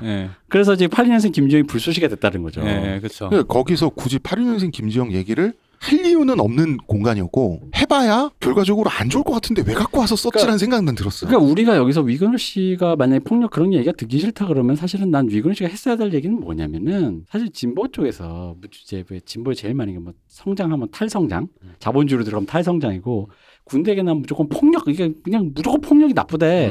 근데 우리가 그런 거지. 국가나 군대라는 게 돌아갈 때 이렇게 표현하기는 좀 그렇지만 좋은 폭력이라고 말하긴 뭐하지만 어쨌든 그 폭력적인 기제가 동원되어서 이 조직과 어떤 형태를 돌리게 만드는 이게 폭력의 그런 불가피성이죠. 그렇죠. 뭐 그런 게 있대. 좋은 폭력이라고 말하기 좀 뭐하지만 그러니까 국가가 독점에 불가피한 폭력이죠. 국가가 독점해서 통제하고 있는 폭력인 거죠. 그죠. 네. 그래서 그거 그리고 그 심지어는 그게 만약에 뭐 DP 얘기를 하는 게 아니라요. 사회적으로 만약에 잘 순기능됐다면 보통은 그 폭력 속에서 무언가를 수행해온 사람들에 대한 베네핏이 주어지죠. 뭐 보통 공화국의 시민으로서. 그래서 흔히 말하는 이게 허언이더라도 미국인들이 이 버릇처럼 하는 Thank you for your service처럼 그런 어떤 것들이 존재한다라는 거야. 그런 수행하는 사람들. 그래서 그게 이걸 폭력이라고 말하기보다는 뭐 어쨌든 그러니까 좋은 폭력이라고 말하기보다 어쨌든 폭력이 돌아가는 어떤 다른 류의 메커니즘, 우리가 부정적으로만 보는 메커니즘 말고 그리고 또 그게 통과 의례라든가 그런 걸 통과해서 나오는 사람들에 대한 어떤 뭐랄까 인정? 네. 그런 걸 통과하는 뭐 리스펙 정도? 리스펙? 네. 그런 것들이 다 존재한다는 거니까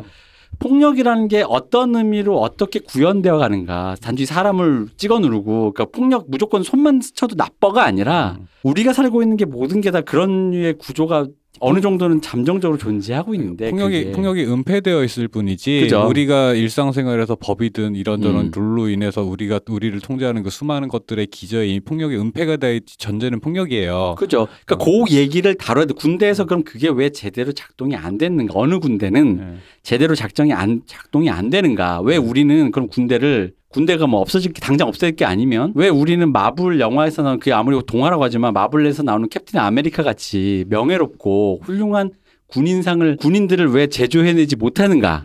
약간 이런 얘기에 대해서 폭력에 대해서 얘기를 해야 되는데 그 사실 얘기가 사실 그런 것도 있습니다. 우리나라가 오랫동안 전쟁 그 전투 교전이 없었기 때문이기도 해요. 그렇죠. 근데 이제 전쟁 진짜 군인들이 죽어 나가잖아요. 영웅 스토리가 생겨서 그 스토리는 숭고할 수밖에 없어요. 예를 들어서 월남전까지만 하더라도 이윤호 소령이 그 수류탄을 자기 몸으로 덮어서 자기는 폭사하고 부하들을 살린 일화가 있지 않습니까? 그건 숭고한 일이고 좀 국익에 도움이 되는 일이고 가치 있는 일이었고 굉장히 숭고한 폭력의 한 양상이었는데 지금은 근데 뭐 사실 그것도 몇십 년 천안함 생각해보면 뭔가 그냥 별로 사람들이 사병 목숨은 일단 이 약간 좀 생각보다 논외로 이게 있어요. 있긴 있죠. 이게 사실 뭐 위근우 씨를 얘기로 시작했지만 그랑 상관없이 이제 군대에 관련된 얘기를 하다 보면 저는 TV를 보면서 되게 슬펐어요. 슬펐다는 게 뭐 거기 작중인물이 슬프다라기보다는 군대에 대한 기본적인 인식 자체가 젊은 친구들도 우리도 그랬고 이거를 처벌로 받아들여요. 그죠. 그 병역이라는 것 자체를 일종의 처벌로 받아들이고 그리고 내가 처벌을 받았으니 안 가는 놈들은 왜 안 가? 너들도 받아야지. 라는 식으로 받아들이고 실제로 정부에서 병역을 보내고 어쩌고 하는 것도 왜 싸이 군대 돈 보내 이런 것들을 보면은 일종의 진짜 징역 보내듯이 보내는 건 거예요. 약간 그 시베리아 굴라크 같은. 그러니까 나는 그게 맞나라는 의심을 항상 하고 있었거든요. 그러니까 이거는 명예직으로 되게끔 이미지를 바꿔야 된단 말이에요. 그러니까 그게 말씀대로 이미지를 바꾸지 못할 거면 돈으로 해결하듯이 해야 돼요. 뭔가 베네핏이 있어야 돼요. 그렇게 돼야 되는데 어느 순간에 그러다 보니까 병역을 내가 이유 없이 처벌 받은 뭔가로 생각하고 그러니까 모두가 피해자 서사에 몰입을 하게 되는 거예요.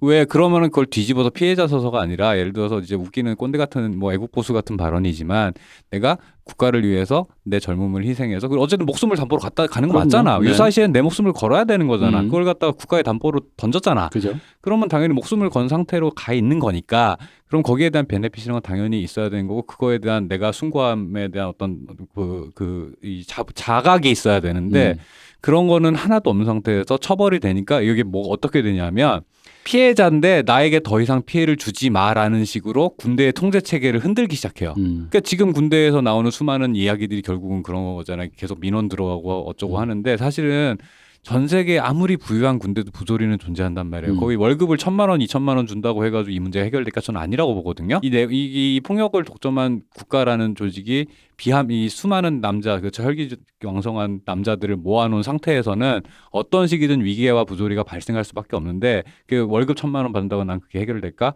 근데 그거를 해결하는 방식이 군대가 더 이상 군대가 아닐 때밖에 해결될 수가 없어요. 그러면은 여기서 해결책 제가 생각할 때는 어느 정도 군대라는 조직 갖고 있는 특성을 단순히 부조리라고만 생각할 게 아니라 어쩔 수 없는 부분들이 분명히 있다. 내가 병역 의무를 수행하는 데는 그런 것도 포함되는 거다라는 인식도 같이 있어야 되는데 그 말을 정부에서 차마 할 수가 없어요. 그러니까 제가 말한 게 아까 저 단어를 찾을 수가 없어서 좋은 폭력이라는 의미. 그러니까 그게 여기엔 그런 폭력의 기제가 존재하는데 그게 단순히 그런 폭력이라면 무조건 나쁜 이미지니까 그게 아니라 그것이 군대를 국가를 돌리는 힘이고 그것이 여러분의 희생 위해서 그러한 것들을 견뎌낸 여러분들이 대단한 무언가, 그러니까 이런 식의 어떤 무언가가 이제 이야기가 되어야 되는데 그게 없다는 거지. 이제 금전적으로든 정서적으로든 정당한 보상이 없어 왔기 때문에 지금 이제 우리나라 군필자들이 거기 어떤 그 서러움, 이런 것들이 다 있는 건데. 그 사실 그거가 보상이라는 말로, 그러니까 그 사람들이, 그러니까 자기가 이미 억울해하고 있는데 돈을 더 준다고 해서 해결된다기보다는 일단 애초에 우리가 사회에다는 그런 거니까 군대가 뭐냐 이거야. 네, 그러니까 군대 위에 그런 국가가 뭐냐 이거야. 애초에 이게 폭력적이라 이거야. 왜 하다못해 형사가 나쁜 놈 잡을 때 손 뒤로 해서 수갑 묶는데 범인이 이러잖아. 아파 이러잖아요. 폭력적이지. 아프다는 사람을 억지로 쓰러뜨려가지고 뒤로 팔 제끼고 폭력적이지. 근데 그 범인을 잡아야 되는 거 특수한 상황인 거잖아. 애초에 그 사람을 20년, 30년 동안 좁은 감옥에 가둬서 사육한다라는 발상 자체가 그 자체가 사실 폭력이에요. 그러니까 그런 것들에 대해서까지 다 용인되어지는 거지. 그건 용인되잖아. 왜 영화에서 묘사해도 용인하는 거잖아. 범인 잡을 때요. 형사 그렇게 그럼 왜겠어? 그것이 그런 의미의 뭐랄까 기능적으로 괜찮게 용인할 수 있는 폭력으로서 우리가 인지시켰다라는 거거든. 경찰은 그렇게 할 수 있다. 그럼에도 불구하고 과도하게 하면 안 되지만 그러니까 그 기저에 정말 사람을 폭탄을 터뜨리고 총을 쏴가면서 사람을 대량으로 살상할 수 있는 군대의 힘, 군대의 물리력, 그 물리력이 밑에 깔려있기 때문에 그 위에 일어난 토대가 지금 우리가 누리는 치안인데. 그렇죠. 그러니까 이제 거기에 대해서 이제 얘기를 해서 그럼 우리가 무엇을 이걸 어떻게 효율적으로 굴릴 것이냐. 이제 보상은 난 그 다음 문제라고 생각해. 그래야 뭐 돈을 얼마를 받든 뭐 점수를 더 주든 뭐 보상을 이렇게 하자는 말이 아니라 그러니까 이제 이런 거예요. 저 같은 경우는 그러니까 한국 남자들이 이제 분하고 서러운 부분이 있단 말이에요. 어쩔 수 없이. 그럼 거기에 대해서 그래 너네는 분하고 서럽구나 또 아니고 너네 기분 나쁜데 난 미안한데 관심 없어 또 아니고 거기에 대해서 분노를 하고 화를 내는 뭐 여성 진영이나 위근우 씨 같은 분들이 있어요. 난 어디서 화가 나는지 그 연결고리를 저는 못 찾겠는 거예요. 왜 못 찾냐면 제가 아까 그랬죠. 그냥 싫은 건데 취향 문제인데 자꾸 이유를 갖다 대서 그런 거야 억지로. 아니, 그러니까 내가 그냥 꼰대가 군대 얘기하는 게 싫다 이거야. 그 어떤 여자가 저한테 이런 걸 물어본 적이 있어요. 대선아 너도 군생활하면서 혹시 한 번쯤 자살하거나 탈영하고 싶었던 적이 있니? 제가 이 질문을 듣고 되게 황당했거든요. 한 번쯤?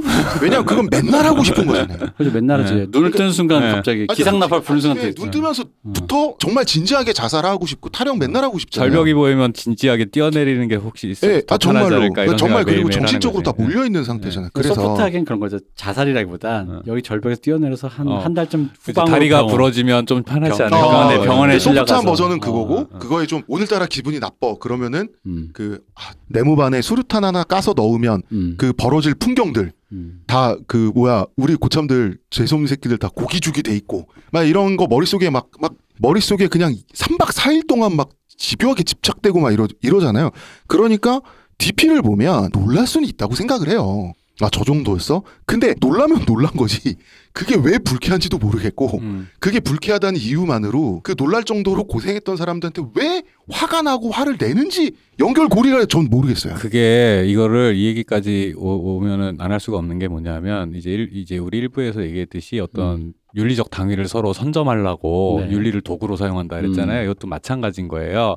여기에 뭐가 윤리 대신 뭐가 들어가냐? 피해자성이 들어가는 거예요.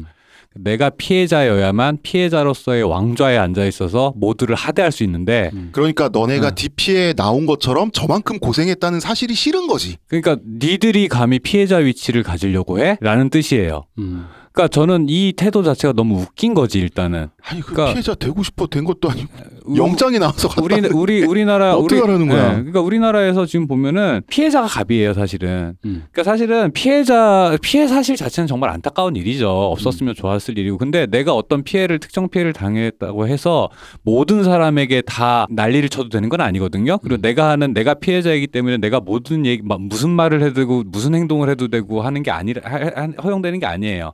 안타까운 일인 건 안타까운 일이고 그 피해 사실에 대한 해결이나 보상이나 이런 것들은 그 사안에 대해서 해결하면 되는 거고 거기에 관련된 사람들에게 할 말이 있으면 당당하게 할 수 있으면 되는 거고 근데 그렇다고 해서 그게 무소불위의 권력이 아닌데 마치 요즘에는 피해자 내가 피해를 받았다라 그러니까 제일 많이 하는 말이 뭐야 이렇게 싸우다 보면 나도 피해자야 그죠 나도 피해자야 왜 피해자성 왜 나도 피해자라는 말이 우리나라 사람 이건 나는 전 세계 어느 영화에서도 본 적이 없어요. 전 미리 말했지만 전 탈모 하나 갖고 있습니다. 네. 전 연구 중입니다. 예, 근데 두 분 연구하세요. 예, 근데 그러다 보니까 이 위근우 씨가 진짜로 하고 싶었던 말은 너희들이 감히 피해자성을 침범하지 마라. 가지려 하지 마라라는 거예요. 감히. 이 얘기를. 그러니까 이제 이게 왕좌의 게임이 아니라 약좌의 게임에 약좌를 감히 넘보지 말라는 건데 생각해 보세요. 아니 국민의 절반이 군밀자고 피해서사를 만들던 안 만들던 갔다 왔는데 어떻게 피해서사가 없을 수 있냐고. 그냥 세상에 존재하는 건데. 그러니까 이 문제를 진짜 해결하는 방식은 군대를 갔다 오는 걸 피해로 인식하지 않게 하는 일이 선행돼야 된다라는 건 거지. 그렇죠. 네. 그래서 폭력이 나쁜 폭력만 있는 게 아니라 어떤 무언가를 돌리기 위해서 불가피한 폭력을 우리가 어떻게 통제할 것인가. 그것이 무엇인가. 그리고 그것을 우리가 어떻게 이해하는가. 거의 우리 일부 얘기랑도 비슷하게 그랬을 때 거기에 새롭게 들어가는 사람들을 우리 사회가 어떻게 봐줘야 하는가. 그렇죠. 우리가 주기자를 귀엽게 사랑스럽게 봐준다. 대부분 사람들은 그렇게 본다. 그러니 그렇게 보이더라도 그건 좀 무리한 해석일 수 있다라고 얘기한 것처럼 그렇죠. 이 사람들이 그렇게 갔을 때 이런 어떤 경험을 당하는데 그걸 우리 사회가 어떻게 봐주느냐에 대해서 합의가 이제 얘기가 돼야 된다는 그렇죠. 거지. 근데 전혀 얘기 안 하고 아 제프킴 재미없어 너만 군대 갔다 짜증나. 아까 홍 작가님하고 얘기하셨던 게 왜 사병끼리 네. 이렇게 그 못 견뎌서 도망간 애를 사병이 가서 잡게 한다라는 네. 이 구조 자체가 문제가 있는 거라고 얘기를 하셨는데 마찬가지로 그러면은 국가가 독점해서 그러니까 어쨌든 국가가 폭력을 독점해서 일반인들이 폭력을 쓰는 건 그래서 결국 법으로 금지돼 있잖아요. 네. 그래서 허가받은 자들만이 폭력을 쓸 수 있단 말이죠. 근데 그걸 갖다가 사병들끼리 니들끼리 알아서 해라고 위임을 해버렸잖아. 그러니까 이게 사실 구조적인 폭력이라는 게 거기서 나오는 건 거거든요. 그죠? 그러면 그 구조에 대해서 얘기를 하고 그 피해자성을 갖는 게 싫으면 피해자성이 쟤들이 왜 갖고 됐는가를 먼저 사유를 배운 사람이면 거기부터 사유를 해야지 너 피해자인 척하면서 징징대지라는 말이 이게 배운 사람이 할 소리냐라는 건 거야. 그리고 질서가 나쁜 질서가 있고 좋은 질서가 있지만 질서가 없는 거보다 나쁜 질서는 없거든요. 그렇죠. 그러니까 열악한 환경이 나쁜 질서를 만들어요. 좁은 방에 집에도 안 보내고 2년 동안 숙식을 시키면서 진짜 어깨가 닿을 정도로 좁은데 혈기왕성한 남자 40명 50명을 쑤셔놓고 너네들끼리 질서를 구축하라고 강요하잖아요. 질서가 없으면 한 일주일 후에 문 열어보면 한 3명 살아있고 다 배틀로얄 돼 있습니다. 그렇죠. 그게 어쩔 수 없이 거기서 그 안전한 생존을 구축하기 위해서 질서를 하면 지금 우리나라 군대의 폭압적인 서열 문화가 완성되는 거예요. 그리고 한두 명씩 탈영하거나 죽어나갈 때 분명히 간부들은 그랬거든요. 야, 좀 잡아라. 요새 왜 이렇게 풀어져 있냐. 이렇게 추상적으로 얘기해. 그리고 문제가 생기면 너 왜 그랬니? 이런단 말이야. 병장한테. 그것도 못 견뎌서. 난 솔직히 그런 점에서 용서가 안 되는 감정을 우리 사병 출신들은 갖고 있잖아요. 그러다 DP를 보면서 아까 대표님 말씀 아 저것도 사병한테 시켜? 근데 거기서 빡치는 거지 진짜. 그렇죠. 네. 그러니까 그 인식이 굉장히 놀라웠고 어쨌든 그래서 위근우 씨의 말로 들어가서 군필 남성들의 연민을 위한 자기 연민을 위한 땔감으로 이 드라마가 쓰인다. 뭐 쓰일 수 있죠. 뭐 그게 잘못된 일이 아니죠. 그러니까 얼마든지 쓰셔도 저는 된다. 그리고 이런 얘기를 통해서 군대 얘기를 DP 얘기를 하면서 한다. 할 수 있죠. 근데 뭐 얘기라는 건 군대 얘기뿐만 아니라 아니, 남자 얘기도 여자 얘기도 아니라 DPO에 맞게 하는 거죠. 네. 눈치껏. 그럼 그러니까. 인기남 인싸 되는 거고. 그거 뭐 눈치 없이 하면 아싸 되는 거지. 그거 뭐 그건 알아서 개인이 알아서 할 문제인 거고. 아니, 그리고 정우성, 강동원 같은 분들이 그 군대 얘기하기 시작하잖아요. 다 들어요. 일단 정우성 씨는 군대를 안 갔다 온 걸로 알고 있지만. 아, 강동원 씨 갔다 왔나요? 하여튼 그런 분들이 제 말의 요체는 알고 있습니다. 네. 그리고 이제 그래서 이런 말도 덮쳐주고 싶어요. 그 말을 문장을 그대로 되돌려주면 그 본인의 논리를 남성 혐오를 위한 땔감으로 쓰지 말아주기 바란다. 왜냐하면 동료 시민이고. 남들을 그렇게 나쁘고 한심하고 혐오스럽게 봐서 뭐 하자는 거야. 이게 그분 우리 진보 그분도 진보주의자고 그 비평과 평론의 목적이란 거는 사실 우리가 함께 공존해 살아가는 방법에 대한 거야 되잖아요. 근데 그렇게 남성 일반을 그렇게 나쁘게 봐서 개인적으로는 굳이. 남성 혐오라는 말을 쓰고 싶진 않고 그 뭐지? 그러니까 어쨌든 진보주의자고 여성주의자인 거 좋다라는 거 그 관점에서 뭔가 사회에 대해서 지적을 하고 의미 있는 얘기를 하고 이거는 다 좋다라는 건 거죠. 근데 그 어떤 여성주의 운동을 함에 있어서 피해자성이라는 것을 갖다가 지나치게 중요하게 다루는 것 자체가 저는 출발점이 잘못됐다라는 생각을 들어요. 그래서 피해자 자리를 독점해야만 우리 자신들의 정치적 목적이 이루어질 수 있다라고 믿는 그 태도, 나는 거기서부터가 이게 모든 퇴행의 출발점이라고 생각을 해요. 저는 뭐 이분이 무슨 생각을 가지든 상관없는데 그냥 그러니까 이거는 거니까. 저는 이제 그런 비슷한 주장을 하는 사람들 일반에 대한 얘기인 거죠. 네. 저는 그런 거죠. 그러니까 저는 그냥 글 작법만 얘기하겠습니다. 네. 무슨 생각을 하든 내가 왜 이게 재밌지? 혹은 왜 열받지? 그거는 윤리와 아무 상관이 없으니 그렇죠. 네. 잘 찾아서 쓸 것이지 갑자기 거기다 당위를 갖춰서 내가 기분이 나빴으므로 이건 분명히 잘못된 무언가가 있어. 그래놓고 뭔가를 찾았다 칩시다. 이거 좀 찾았어요. DP를. 말이 되는 것 같죠? 한 번 더 생각을 해봐야 돼. 그게 말이 대부분 안 돼요. 왜냐면 감정에서 출발해서 그게 당위를 갖기까지는 조금 많은 과정이 필요하다는 거지. 게다가 남이 말하는 게 짜증난다라는 거에 대해서 당위를 찾으려고 하는 건 이미 내가 보기엔 허무맹랑한 시도다. 그렇죠. 그러니까 그 말씀대로면은 이 글은 그냥 이 글의 전체 논지는 한 단어로 요약할 수가 있는 게 닥쳐예요. 닥쳐. 그렇죠. 예. 네. 하지 마. 보지 마. 닥쳐. 그게 무슨 평론이야. 결국은 강압이지. 그래서 DP를 보는 일반 남성들이 뭐라 하는 게 근데 내 생각에 그러니까 그 대부분 제 생각에 이거는 그냥 그 SNS에서 남자들이 뭐 얘기하는 거 보고 되게 짜증이 나실 것 같아요. 근데 그러면 언팔하면 되잖아. 네. 이제 언팔을 해드리고 근데도 불구하고 또 남자들이 뭐라고 해야 되냐 하기 때문에 또 팔로우를 해야 되는 거지. 그러니까 이게 직업과 감정이 충돌할 때 오는 전형적인 그 직업을 수행하다 보면 느끼는 PTSD 증상이거든요. 이게 그러니까 싫은 걸 계속 봐야 되는 거 뭔지 알죠? 내가 형사니까 살인사건을 계속 보게 되면서 느껴지는 데미지 있잖아요. 그래서 사실 대부분 살인사건 현장에 안 살고 돈이 많으면 유영철 사는 집 근처 범행 현장 집 근처 아닌 다른데 좋은 데 살면 되잖아요. 그러니까 이제 그런 것처럼 근데 이거를 자꾸 못 견뎌서 자꾸 이렇게 논리를 점프해 보시면 이분은 이 직업이 안 맞는 분이다. 그러니까 너는 왜 이런 거죠? 자네는 형사할 제목이 아니네. 서물을 보게. 그러니까 인내심도 직업 윤리인 거죠. 그죠. 그러니까 이분은 지금 그 PTSD 못 견디는 거예요. 그래서 제가 보기엔 이 직업이 안 맞는다. 안 맞으니까 오히려 다른 걸 해야 된다. 제가 볼 때는 그냥 화가 너무 많이 나셨는데 왜 그렇게 다른 사람들 남성 일반 굉장히 많은 사람들이잖아요. 다른 사람들을 이렇게 밑도 끝도 없이 구박을 하면서 본인이 화가 났는가. 그럴 필요가 없어요. 뭐 괜찮습니다. 그것까지야 그러니까 제가 알게 된 본인이 싫은 코 좋고는 있을 수 있다. 있을 수 있는데 이제 거기에 쓸데없이 불쏘시개를 자꾸 이렇게 넣어가지고 그러니까 맞지도 않는 불쏘시개를 넣어서 논리를 점프하는데 그게 다 PTSD 증상이라고 저는 생각하고 이 일이 안 맞는다. 일단 그래서 제 생각엔 오늘 위근우 씨의 이 글은 기각되어야 한다. 네, 기각입니다. 기각. 이게 의미 있는 의견이 한다. 그러니까 이 기각이라고 해서 우리가 막 조롱하고 폭력적으로 막 책을 불태우고 이런 의미가 아니라 기각은 법정에서 평화로운 방법으로 하는 거 아닙니까? 이유 없음. 네, 그래서 우리는 이 글에 대해서 그렇게 그 진지한 고찰을 할 이유를 발견하지 못했다는 뜻이지. 원래 기각할 나가주고 이런 뜻이 아닙니다. 기각할 때 벌 주지 않아요. 판사가 예를 들어 기각하면서 왜 이런 쓸데없는 거 고소를 제기해 너 다시 형벌 이러지 않잖아. 네. 너가 그런 생각을 할 수 있어. 하지만 이것은 사건 성립이 안 돼. 네, 맞습니다. 그 얘기예요. 예. 이유 없음으로 기각합니다. 기각이라는 거죠. 네. 그래서 그냥 SNS에 본인이 그런 생각 쓰시는 건 좋아요. 좋은데 뭐 그런 주장도 할 수 있는 거 앞뒤 안 맞는 거 항상 사람이 앞뒤 맞는 말만 하는 것도 아니니까. 근데 이제 저는 제일 개인적으로 이게 뭐지 싶은 포인트는 뭐냐면 일간지익이 왜 실리냐예요, 사실은. 저는 이게 되게 중요한 포인트라고 생각을 해요. 이런 얘기는 실리면 안 됩니다. DP가 나와서는 안 되는 영화라는 말보다 이런 글이 경향신문 언론 중앙 언론에 실리면 안 된다라는 말이 저는 더 이유가 있다 생각합니다. 그러려면은 네. 데스크에서 위근우 씨의 논리를 정확하게 깨부수지 않는 한 아니 위근우 씨를 탄압하게 되는 거잖아. 그러니까 경향이 무서워서 하는 거죠. 아. 그거는 자기가 이거를 여성 진영을 대표하는 글을 탄압한다? 데스크가?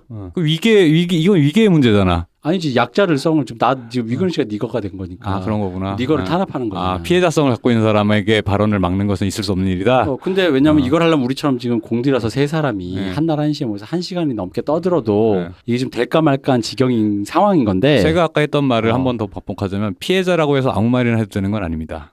네. 어감이 어쩌면 그게 그 약좌가 가진 힘일 수도 있어요. 아니 그게 유난히 우리나라 통과한 거지. 네. 유일하게 우리나라가 유일하게는 아니지. 우리나라 제일 심한 것 같고 뭐 다른 나라라고 해도 뭐 약간 그런 PC주의나 이런 영향으로 그런 경향들이 심해지는 것 같기는 해요. 근데 선이라는 건 어느 사태에나 존재하는 거기 때문에 우리가 그 선을 넘었을 때 우리가 그걸 갖다 어디까지 필터링할 수 있냐 없냐라는 것도 저는 되게 중요한 문제라 오히려 그 문제가 되게 중요하지 않나라는 생각이 좀 듭니다. 그래서 그 말을 받아서 제가 데스크에게 드리는 얘기입니다. 그게. 작법을 파회해라. 메시지를 파회할 수 없다면 작법을 파회해라. 이게 지금 글이 왜 그러잖아. 작가님 주제가 글로 먹었으면 되게 자존심 상하지만 작가님 이게 좀 글이 좀 손을 많이 봐야겠는데요. 좀 약간 이게 뭐 문장이 좀 이게 아마 이럴 수 있잖아요. 그렇게 당연히 그럴 수 있죠. 데스크에게 드리는 진언이었다. 내가 이게 데스크가 이걸 만약에 이게 이거 좀 실패인데라고 해도 이거를 약간 명분이 안 설 때가 있거든요. 이제 그건 이제 제가 그걸 하고 오늘은 여기까지 일단 기각을 하고. 아 그러니까 내가 아까부터 자꾸 말을 끊고 싶었던 게 우리 녹음 시간 대표님. 네, 그러니까요. 그래서 우리는 다시 내일 오징어 게임으로 돌아가겠습니다. 우리 빨리 끝내야 됩니다. 네, 자 여기까지 수고해 주신 홍 작가님. 예, 지금까지 교주의 오금이었습니다. 성령은 따로 저 위에 있고요. 예. 박 박사님. 네, 수고하셨습니다. 네, 저 이근금이었습니다. 오늘도 기각쇼. 내일도 계속되는 기각쇼 기대해 주시. 대선진리. 조용히 해. 기대해 주시기 바랍니다. 감사합니다. 할렐루야. 한마디 더 해야지 내가 아멘 하고 끝나는데. 닥쳐. 더워.